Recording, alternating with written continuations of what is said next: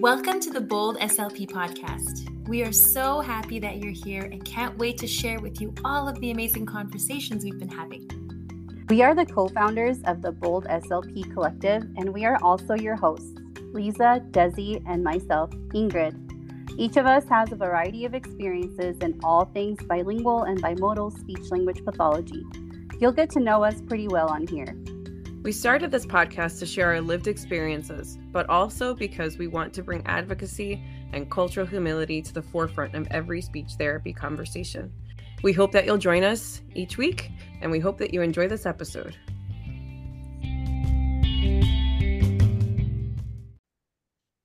Welcome back to the Bold SLP podcast. I'm Ingrid and I'm here with Lisa today. Desi is out, but I also have two of my very favorite friends from Beam, Julissa and Jackie. They are med SLPs, bilingual, bicultural, and I'm going to bring them up here to introduce themselves. Uh, Jackie, do you want to go first? Sure. Um, my name is Jackie Rodriguez. I'm in heading into my eighth year of practice as a speech language pathologist. I have worked in a variety of settings. Um, I started my career off as a bilingual diagnostician in the schools, um, and then I also had a small caseload and dabbled in some private practice therapy. Then I moved into travel speech pathology, where I worked primarily in skilled nursing facilities. And I recently got married and moved back to Georgia, which is my home state. And now I'm um, working on becoming full time PRN. So I'm working in a variety of medical settings um, ALFs, SNFs, and then inpatient rehabilitation. And um, I am an L1 English, L2 Spanish speaker. I'm a third generation Puerto Rican American on my dad's side of the family. And then my mom's side of the family is African American. Thank you, Jackie. How about mm-hmm. you, Julissa?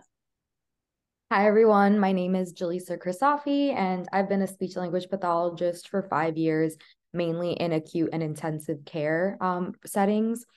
Uh, I'm currently living in Miami, but I'm a born and raised New Yorker. Um, I'm first gen born in this country to immigrants who came in their mid 20s. My mom is from Peru and my dad is from Cyprus. Um, I grew up with such a love for language and ended up studying linguistics for my undergrad and then stumbled upon speech pathology. I honestly really didn't think I'd end up in the medical setting, but I took a dysphagia course, my one and only course and fell in love with the field and no one was going to stop me otherwise. Um so yeah that's about me. Welcome. I'm so glad you are here. Um, i know you are super busy and you've been on my list of guests to have for season one and on so i'm so glad and thankful that you're here. Full disclosure i met you guys on instagram on clubhouse and we've kind of just been hanging out since 2020 doing bilingual things, doing Clubhouse. You did presentation on Clubhouse. We would do chats on there, and then Beam got started with Sarah. So uh, I've known you guys on the internet, and I've met Jackie in person as well. So I'm very excited. My first question for you is How did you two meet each other? Do you want to answer this, Julissa, or do you want me to? I mean, I can start off on like my side because I think there's two sides of the story, but um I think I was on Facebook or Instagram, some social platform, and just seeing how there was not really a good representation of how to address cognitive communication in the medical setting. And I started following Jackie and just realized like how passionate she was about all of this. And I sent her a message saying, Hey, like would you want to get together and maybe like start educating people on like how to consider um other cultures and other languages when completing cognitive assessments? And Jackie was like actually another girl Brianna who was also part of our bilingual med SLPs um she was also interested and that's how we all got started I think Julissa did a really good job of summarizing how we met. Um, the only thing that I would add is that at the time that I connected with both her and Brianna, that was when there was a lot of controversy going on in the um, like medical SLP Instagram world, like particularly with um, what happened with Dr. Humbert. And um, I know me and Brianna had been talking a lot about how underrepresented bilingual SLPs were and how a lot of the conversation surrounding how to serve our bilingual patients were of you know, kind of, oh, who can send me these, you know, who can send me a handout that's translated to Spanish that I can give to my Spanish speaking patients? And we all felt like really frustrated. And then Julissa also reached out as well. So um, there's just this passion behind the bilingual medical SLPs page with wanting to serve um, not only our bilingual patients, but also the bilingual medical SLPs who, you know, when I feel like in general, like most bilingual SLPs are kind of on their own island and have to just figure out things on their own. But like it's especially so if you're a bilingual medical SLP because there's just not a lot out there. So I was gonna ask Elisa too, because we're so pediatric focused. I was gonna ask you, did you even take more than one dysphagia class? Because I didn't. No, and I think mine was in the summer too, so it was like a really condensed one, and then a yeah. short like stint in the hospital. But there's there's some stuff like I, I I've been working so out of the med field that like some little things that you say are just like going, and I should know these. So no, no, no, it's uh, okay. So Jackie, in your bio, you said PRN and SNF. Can we just mm-hmm. get all those words maybe? Yes. Okay. Sorry. So PRN is basically as needed. So I am stubborn and I don't want to give up the travel speech therapy lifestyle. And I just like am trying my hardest not to commit to a full time job.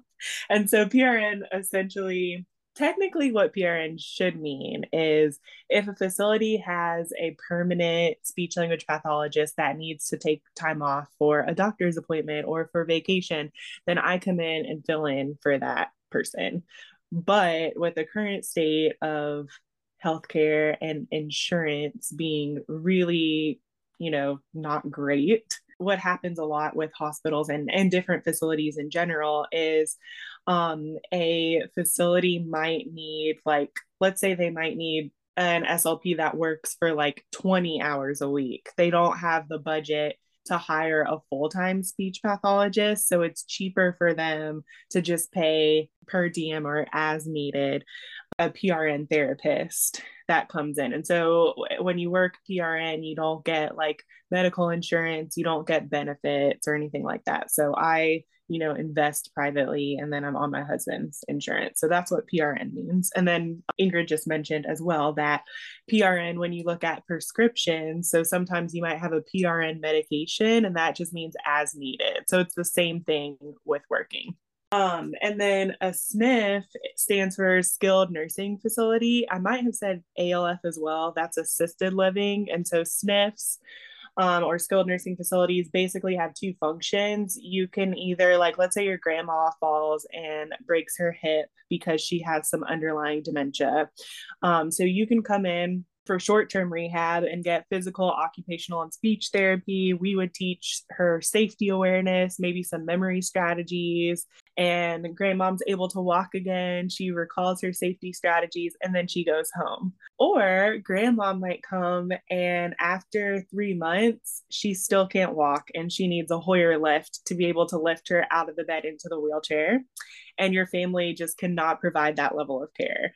Then she could stay at the SNF as a long term care resident where she gets nursing. And then usually those residents are assessed like quarterly to see if they've had any um, decline, like either physically or cognitively, or even with swallowing. And so we can come in on a quarterly basis as well to provide more therapy as needed. I feel bad because I feel like I've talked about SNFs and PRN before too, and I never explained. I get them in context, you know, but I I never got like the full definition, and like I could have looked it up, you know, but I was like, I'm never going to work in that. Thank you. I love it. I don't really think I understood what a SNF was either. Like I didn't realize people just went to like SNFs for rehab until I became a speech pathologist. So It's a whole other world. Well, you see why I love talking to Julissa and Jackie because I always learn so much from them. Um, and I think it's really important the visibility that you bring to the field and the need for more bilingual and bicultural SLPs. I know that on your form you wanted to share some tips for future students, and I think this is a perfect section where we're like digging deep into what med SLPs do. Uh, what are some of those tips that you wanted to share with future bilingual SLPs or even SLPs who may want to be moving into the med SLP world? Sure. Um, so I transitioned from schools to SNFs like literally in the worst time ever, like March of 2020. Um, so I feel like if I can do it, you can do it too. And I also just feel like there's like a lot of fear mongering when it comes to transitioning from schools to the medical side. Um, I think my biggest recommendation would be to um, definitely take a lot of CEUs on um, swallowing. That's the biggest learning curve when it comes to working on the medical side because truly, like, um, treatment of cognition and even treatment of aphasia is very it's similar to what we do um, on the pediatric side of speech pathology. And then um, another thing is finding a mentor. I know, like, since the pandemic, it's really hard to shadow SLPs in medical settings because a lot of facilities have really like strict rules. But one thing that really helped me was I have um, two friends, one that works in a SNF and the other that works in uh, several different medical settings. And I, when I was at work, I would just come up with like a list of questions and I would text them throughout the day. And then if it was something that could wait until the end of the week, I would call them and just have a conversation with them or send them a long email at the end of the week with all my questions. And that was really helpful in um, helping to bridge the gap with things that I didn't understand. Yeah, I I agree with a lot of what Jackie said. I think another thing that I'm learning, especially having taken a student um, while I was still working at the, my previous hospital, was advocating for yourself for these medical placements while you're in graduate school. Um, I did.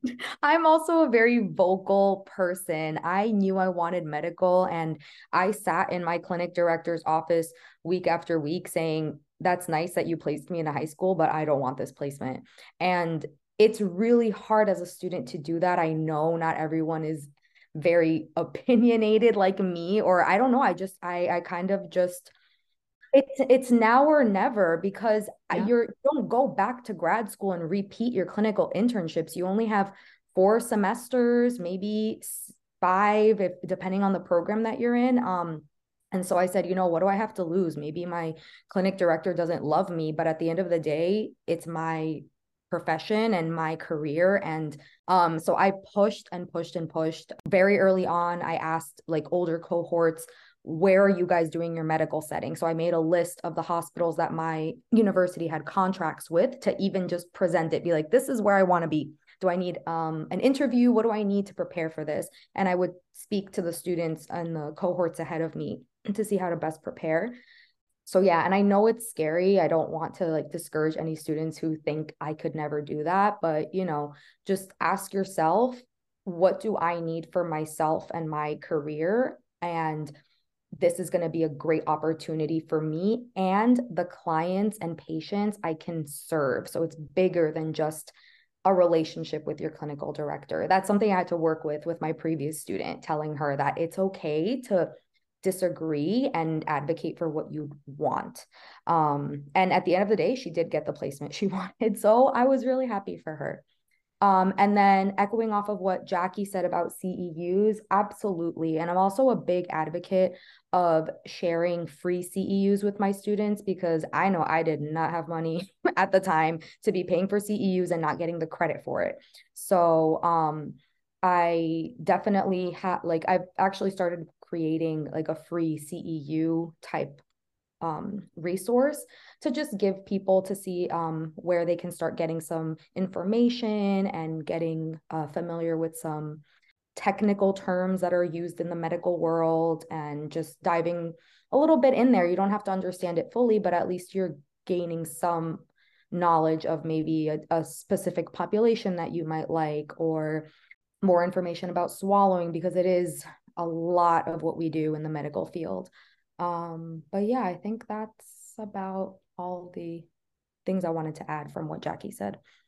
I think that's all really great. And I love what you said about advocating for yourself because part of what I've been learning a lot this season is um yeah, it can get a little scary, but you can do it in your own way. So like you were saying, you prepared, you asked the people who came before you, you had a solution for your clinical director.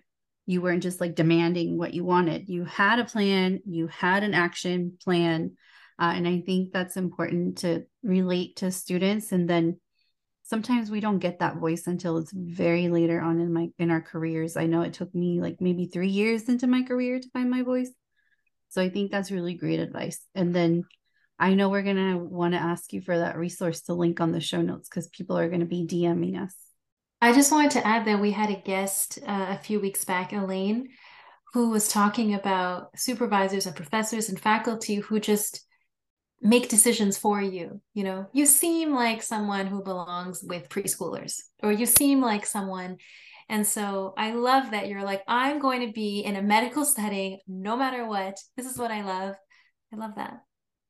Yeah, I wanted to add in that same vein um, to what Lisa was saying is that um, I feel like SLPs of color, especially, get routed towards the school or pediatric side of speech pathology. And I think that's an even bigger issue. Like, it's bigger than just speech language pathology. Like, we see that just in general in college, that Black and Latino students tend to be pushed towards like education or social work and areas like that. And and i'm not saying that there's anything wrong with those fields. Like there are amazing teachers and those are great jobs. However it shouldn't be that like we are having to like fight to be in these spaces. And i think that there's a lot of gatekeeping that happens on the medical side of speech pathology. So, um, yeah, I think it is, you know, really important to find your voice early. And I also feel like when you're a person of color, like you have to find that voice quicker if you want to be able to have the opportunities that you really want in this field, especially if you're wanting to be a medical SLP. I know you're not undercutting the education education system in any way. I know exactly what you mean. I remember a professor telling me like there's power in the white coat. And I know when I worked in the in a medical clinic and then also in like a preschool at the same time, like 2 days here, 2 days there, uh, I was using the same strategies, the same techniques, the same everything, but the respect I had when I was in the hospital clinic setting versus when I was working with parents and teachers in the school was so different. And it was the same strategies, all because I was a little closer to pediatricians when I was in the clinic. There's something about society that just respects medical professionals more, even though speech pathologists are medical professionals, but it depends on what mm-hmm. setting they're in that people decide their respect level. Yeah, that's a whole. Ooh. Yeah, that's a whole. yeah, 50% of us are in the schools uh, but I do know that we've talked about this before, Jackie and Julissa, that it feels very intentional that there is even less representation on the medical side of things because of that prestige that Lisa was mentioning. it seems like, oh, you made it, but, and I wanted to kind of segue into our next question of ethical issues that come up in the medical setting because I feel a lot of these issues issues come up because of the lack of representation and one big thing that we have talked about before is how um, to ethically use interpreters in the MedSLP setting. A lot of people don't re- even realize that bilingual MedSLPs exist or that there's a need for interpreters and service providers who are bilingual in the field. So, what do you guys think? It's funny because the other day, um, a person at one of my 5 million jobs made a comment to me and was like, Oh, it's so surprising to me a bilingual medical SLP. I guess because we have interpreters here, like most bilingual SLPs just decide to work with children. And it was like one of those moments where like I was so shocked in the moment that like I didn't really know how to respond. And now like looking back, I'm like, Jackie, you should have said this and you should have said that and blah blah blah blah blah. But it's really frustrating to me that like people think that because there are interpreters on the medical side of the field or and honestly that's a whole different conversation because I feel like, you know, depending on if you're in a hospital versus in a SNF, like in SNFs, a lot of times there are not interpreters.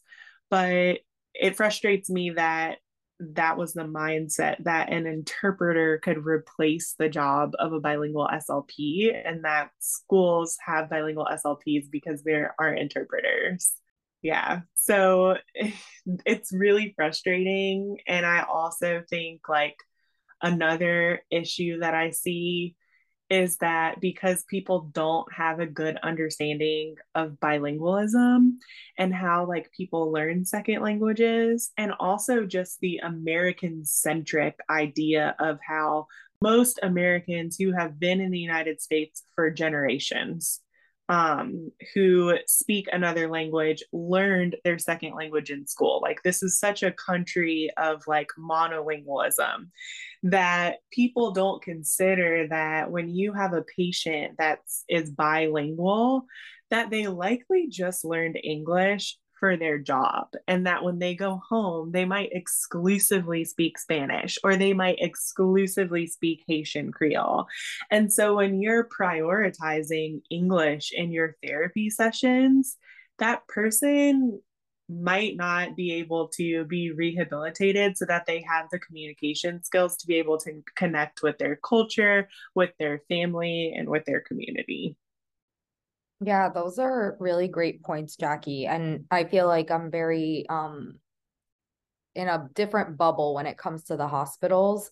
And I've worked at four different hospitals, and each one of them had some form of interpretation. Most of them had them over the phone, and other ones had them in person. So the in person ones, I would say if I were to choose in a perfect world, I'd prefer in-person interpreters because they are able to read body language they're able to see me and what i'm trying to get out of the patient instead of um, waiting to see when my communication break is and the patience begins you know like over the phone that's just it's so impersonable and i mean some of them have video with their iPads too, but it's still a little challenging. Um, and I think one of the bad cultures that exists in the medical world is also undermining that being bilingual is an asset. Um, I think the medical world is so focused on these emergency and life saving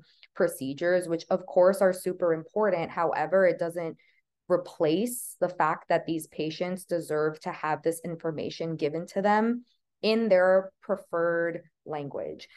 So, for example, I'll see a lot of nurses just try to get by. I'll see physicians try to get by by just saying, like, hola, ¿cómo estás? And, you know, that's the extent of their Spanish. And maybe that person has something more to say, but, you know, they are, they try to, and the doctor just says, okay, okay, and leaves or they don't try to because they've realized their provider does not speak the language that they speak. And same in the in our field. Um, I've had many coworkers say, "Oh, maybe I wouldn't do a communication or a language evaluation in Spanish, but I can do a bedside swallow assessment in Spanish." And I'm guilty. In the beginning, I thought, you know what? That's fine. Yeah, you just have to tell them what to do.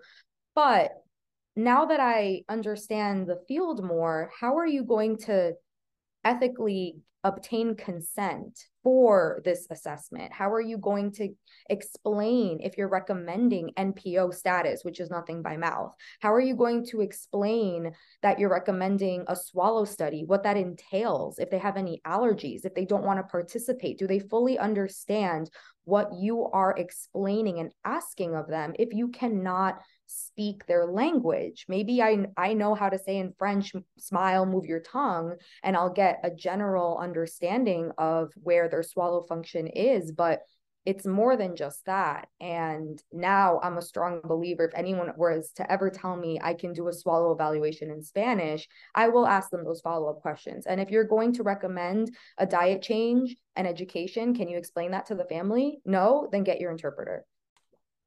I wanted to add as well that um, the research is there about the effects of language discordance, which is when a provider does not speak the same language as their patient. Like patients who don't have access to their most proficient language tend to have poorer health, health outcomes.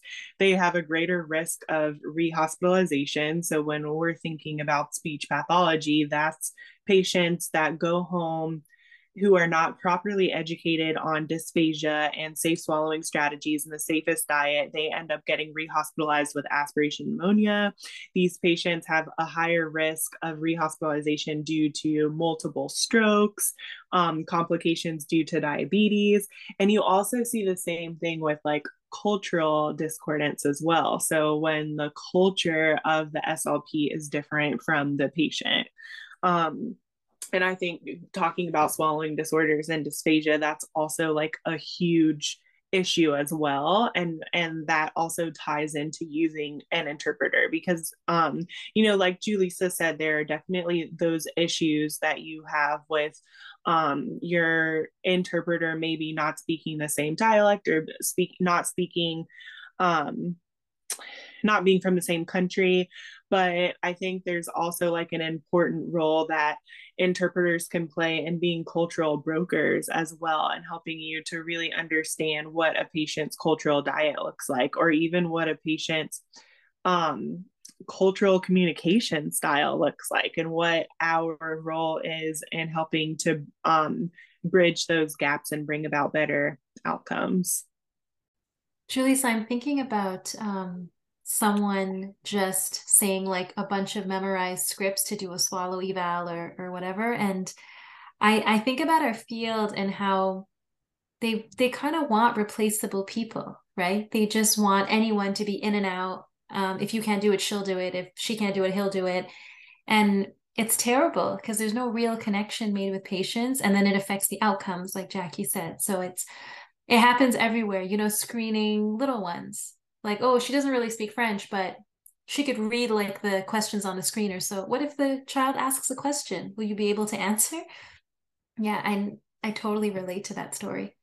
That's another reason why a lot of skills that you obtain from working in the pediatric side you can transfer them over into your medical SLP world um, and advocate for your patients, advocate for yourself as a bilingual SLP, a lot of questions I get too is if you get paid more for it. I don't. I mean, I'd love to. I think it's a huge asset. I think it's something that makes me less easily replaceable. Um, but unfortunately, some healthcare systems just don't view it that way. And I mean, it doesn't stop me from taking positions, but it's definitely something that, you know, I'm hoping we move towards because we are not easily replaceable. The more highly skilled you are, the harder you are to replace, whether it's highly skilled in a certification or being bilingual. It's hard to be bilingual. It's hard to have lived experiences you can share with your patients. That can't be taught to someone that's not from a specific culture. So, what we have to offer is not easily replaceable and cannot be replaced by a monolingual SLP using an interpreter. I mean, I'd love, I'm not against any monolingual SLPs using interpreters. I'd love to educate my coworkers on how to be a little bit more culturally sensitive when using interpreters. Some people are open to it. Some people think it's a waste of time, which is unfortunate. However, you can still reach some people into thinking that. I've even um, talked to physical therapists and occupational therapists, and sometimes I've got, gotten more buy in with them than people from my previous speech teams. But it's just educating, and you might actually be the first person to say something. So always speak up for yourself and your patients. Again, my advocacy quote. Should that be my last word? I already picked it. Julissa, I'm so glad you mentioned that because I was going to ask you that because you saying that really struck me. And I think I even have that clip on my Instagram page where you were talking about how the skills are pretty much transferable and just giving a lot of empowerment to us school based SLPs who really do feel kind of diminished sometimes by a lot of our peers who are med SLPs. Uh, and you were you and Jackie and Brianna were the first med SLPs I ever met who didn't make me feel less than or small. And I've always really appreciated that from you guys. Um, but we're getting on to our last question. I know I don't want to um, rush it because I know this is really important to you guys and so important that you both got into it during the interpreter conversation because it's all kind of connected. You guys are really strong voices out there on Instagram about health literacy, especially for our patients and clients from diverse cultural and linguistic backgrounds. Uh, in a nutshell, how do these issues uh, intersect with what we do as SLPs? Oh boy. it's hard to summarize in a nutshell. It's totally, totally connected.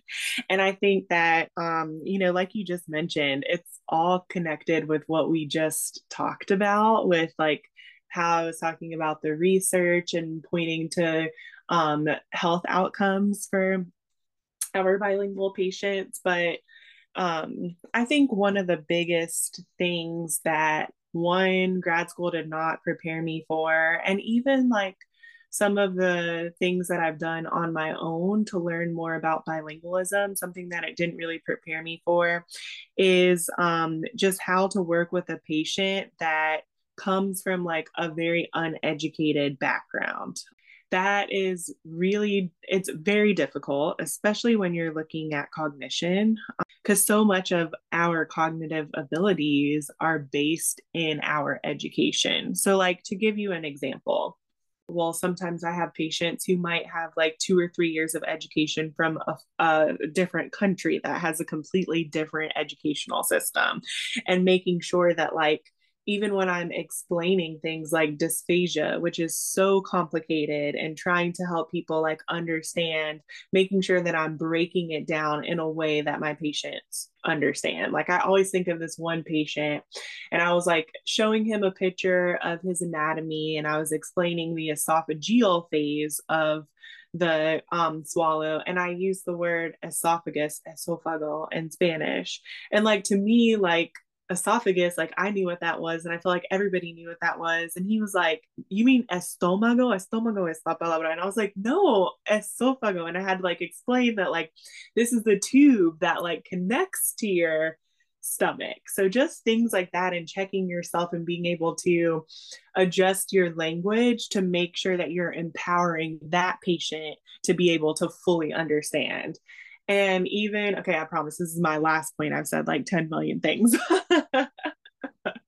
but also um, another thing that I see, especially with our um, Latino population and our Black population, and this is something that I hold very close to my heart because um, type 2 diabetes was rampant on my abuela side of the family. Like literally every, my abuela and every single one of her siblings passed away from complications of diabetes. Um, one thing that I frequently see is that so you know we have like swallowing problems cognitive problems um, aphasia caused by um, that are usually like secondary to some other disease. So whether that's like a stroke, that maybe that stroke was caused by poor blood um, pressure management, or um, maybe this person has like um, vascular dementia, which could be caused by uncontrolled diabetes and vascular changes to the brain. Um, so, even sometimes it's more like our role is more than just breaking down what aphasia is or breaking down what dysphagia is. Sometimes it's breaking down like what diabetes is and helping our patients to like really understand that and then saying, okay, I'm going to give you a list or we're going to come up with a list together and you're going to take this list and you're going to bring it to the doctor. And these are the questions that you need to ask so you can fully understand what's going on with your body. So, yeah, that was basically word vomit, but those are the types of things that I think about when it comes to health literacy and our role as bilingual SLPs. Yeah, Jackie, I feel like you you honestly covered it all. I mean, it's something that I had newly learned because, you know, you think of literacy and you think of someone's ability to read and write, which I did have patients that were illiterate, but I soon learned someone who can't read or write does not necessarily mean someone that does not understand their health conditions. And then the opposite, someone who can read or write, who may be highly educated as an engineer or an artist or an architect has absolutely no idea what's going on with their health because it might be their first time in the hospital. They might have never known what happened with their family members um, in terms of their health history. They they don't have records of any type of health conditions that run in their family. So I try to just understand what they understand. Like that my biggest question no matter who I'm talking to is, you know, do you other than like the orientation questions we have to ask of like why are you here? You know, some patients will give us answers like, "Oh, you know, I had a stroke or I fell." Okay, and what's happened since then. You know i like to get a little bit of insight into what they understand that's been going on. Do they know what specialists have come to see them especially because i'm in an acute care hospital so people are in and out. Not everyone introduces themselves. Not everyone has the best bedside manner. Not everyone's there longer than 30 seconds. So i try to be that person that slows it down for them a little bit um, in terms of my interactions with them. Like I'm not going to just be an in and out person. I really want them to understand what's going on. Um, and I will say too, one of the biggest populations I feel like I have to do a lot of education in is tracheostomies. Um, and those are tubes that are placed surgically um, inside your trachea or your breathing tube when either you have an obstruction in your upper airway of your mouth and nose or you needed um, prolonged um, ventilatory support. Um, so you're on life support, breathing through a ventilator, and you haven't got off of it soon enough. And then the doctors will put this tube in your neck. So I do get a lot of patients and family members that don't understand why it was placed or don't understand that there is the possibility for it to come out or that they didn't lose their voice forever. Um, and I've learned that, especially with those patients with low health literacy, pictures and visuals are a lifesaver. I am someone that can't carry things with me because I lose them everywhere. So I have one little um, clipboard that folds into my pocket because otherwise it'd be lost. But I have all these crinkly pictures that I keep reusing to show people this is what it is.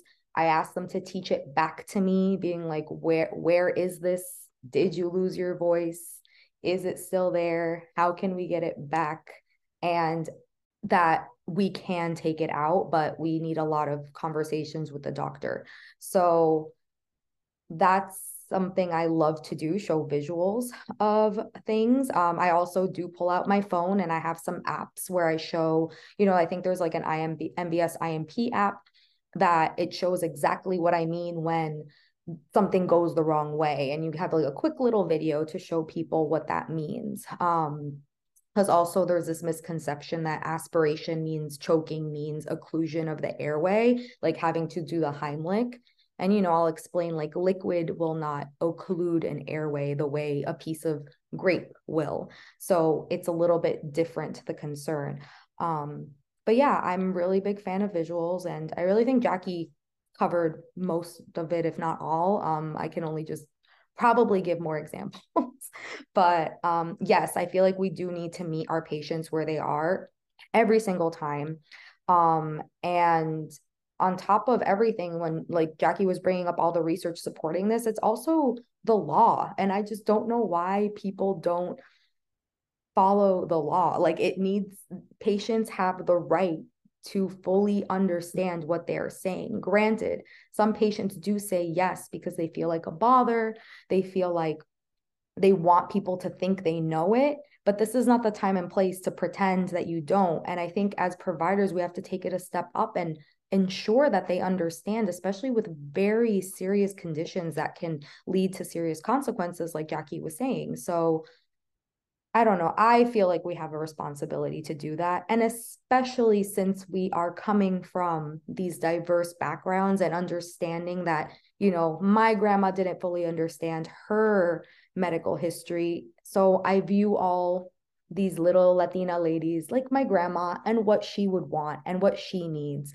And maybe some people don't have that to think back on, but at least as being bilingual, bicultural SLPs, we do have that. And we can see these little old ladies as our abuelas and what they might need when they're in the hospital or a SNF or an inpatient rehab. I'm making this connection to Dr. Choi Pena. Lisa, do you remember a conversation with her when she was saying how disrespectful it is for these families when their child gets diagnosed to not tell them the whole truth about the diagnosis. And that's what I'm kind of connecting back to what Julisa and Jackie were saying uh, with health liter- literacy when all these assumptions or all this rushing is done is just disrespectful to not tell the patient the extent of what's going on and to really be open with like here are your options here are my recommendations here are the facts what do you need from me uh, and I think that's a really big connection that I'm making just now, hearing you guys talk about it. I hadn't connected those dots before because I feel we do that a lot in the school setting. And I'm with Julisa. It is the law. We are supposed to provide informed consent every step of the way of our screenings, evaluations, like IEP, writing, and then treatment. We're supposed to be informing these parents of what we're doing with their children every step of the way and I do feel like there's some res- resistance from a lot of other providers. There's so much empathy in in both of your voices. It's just beautiful and you both sound like incredible med SLPs. I mean, just incredible. Um, you talking about how like you're thinking about your grandma and like what she would have wanted. There's such a there's such a power and knowledge in the experience that you're bringing and I'm going back to Jackie's story with like someone being like, "Oh, you're a bilingual SLP, but we already have an interpreter." Like she's like replaceable with an interpreter, and none of the knowledge and skills and experience that she's bringing to the table is worth anything. And not only are you bringing all of your skill and knowledge and advocacy to the table, you're also bringing your culture, which is like empathy embedded inside of you you know? And I, i'm sure you're not just treating the latina grandmas like that. You're treating all the patients like that. Like i i need you to understand exactly what i'm saying. I need to make sure that these assessments are catered to you so i can get a true understanding of what your life is like and how i can help you in the life that you actually live and not the life that someone who wrote a textbook 10 years ago thinks you might live so um, I don't know if we're ready for our last word yet, Ingrid, because I already have one. Um, my it. last my last word is is fight. But I know it's kind of like advocacy, but it's really about like fighting for what you want. It's fighting for what you want, fighting for others, fighting for those who don't have a voice. Like I feel both of you have like so much fight in you. So and Ingrid and I are also gaining that, but I don't know if we were like that bold at their age. so fight is my last word. Jackie, you unmuted. Are you ready? Sure. I also wanted to say thank you for those words. That was really sweet, Lisa. um, I think okay, this is so like ugh, serious of me. My word, its words are social determinants of health. And I think that as you continue to learn more about health literacy, that those are really important to guide you in how to continue to provide equity towards your patients. I am not going to go with my advocacy because I've talked it up way too much, but I think it's such like a leh word, but I'll explain it. So I, mine is options because I want students to know they have options when it comes to their clinical placements. Um, you are not just stuck to pick a school based placement. Again, nothing wrong with it. But if you want options, they are there options. And then also providing options for your patients.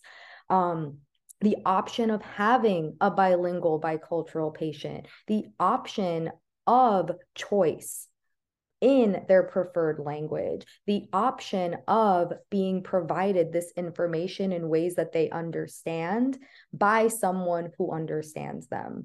So I feel like that encompassed what I wanted to say. I'm wavering between two feelings. One is the feeling of advocacy, but like you said, Julisa, it feels like an empty word. So I kind of want to put it into an action. So I was thinking practicing advocacy, like it needs to start really early. And I feel like we start there. Like I see you guys know my daughters, all three of you. I feel like it starts, we start that way, like being really strong advocates for ourselves and saying what we want when we want it. And then society takes care of like shutting that off for us as we go along.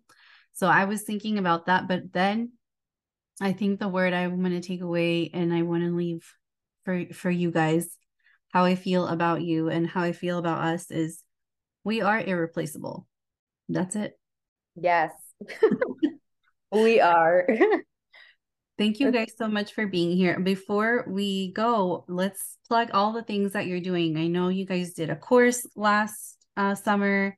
We're going to put in that resource, Julisa, that you had. I still have that resource too from our clubhouse times, the uh, moving from school to Med SLP. Um, but what else do you guys have going on at the bilingual Med SLP group? We are going to start a little bit more. Two of our members just got married and getting married like right now. So um I think we'll have a lot more to share in the future and maybe Jackie has some ideas cooking up, but I'm hoping that we can um post more and expand more on the social media page and also maybe create a few more um educational webinars. Yes, definitely, definitely. Um, would love to collaborate and do more for our um, bilingual medical SLPs. Um, you, I also have my own separate Instagram. You can find me at unlearnwithme.theslp. And I share little bits of information about bilingualism and race and ethnicity and all that fun stuff.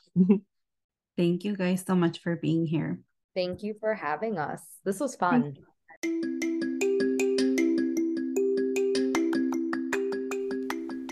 Thank you for listening and supporting the Bold SLP Collective. You can find a closed caption version of this podcast on our YouTube channel. We will also have show notes on our website. If you enjoyed this episode, we'd really appreciate it if you do all the podcast things follow, subscribe, download, and review. And don't forget, we love hearing from you, so connect with us on Instagram at the Bold SLP Collective. Stay bold and humble. See you next time.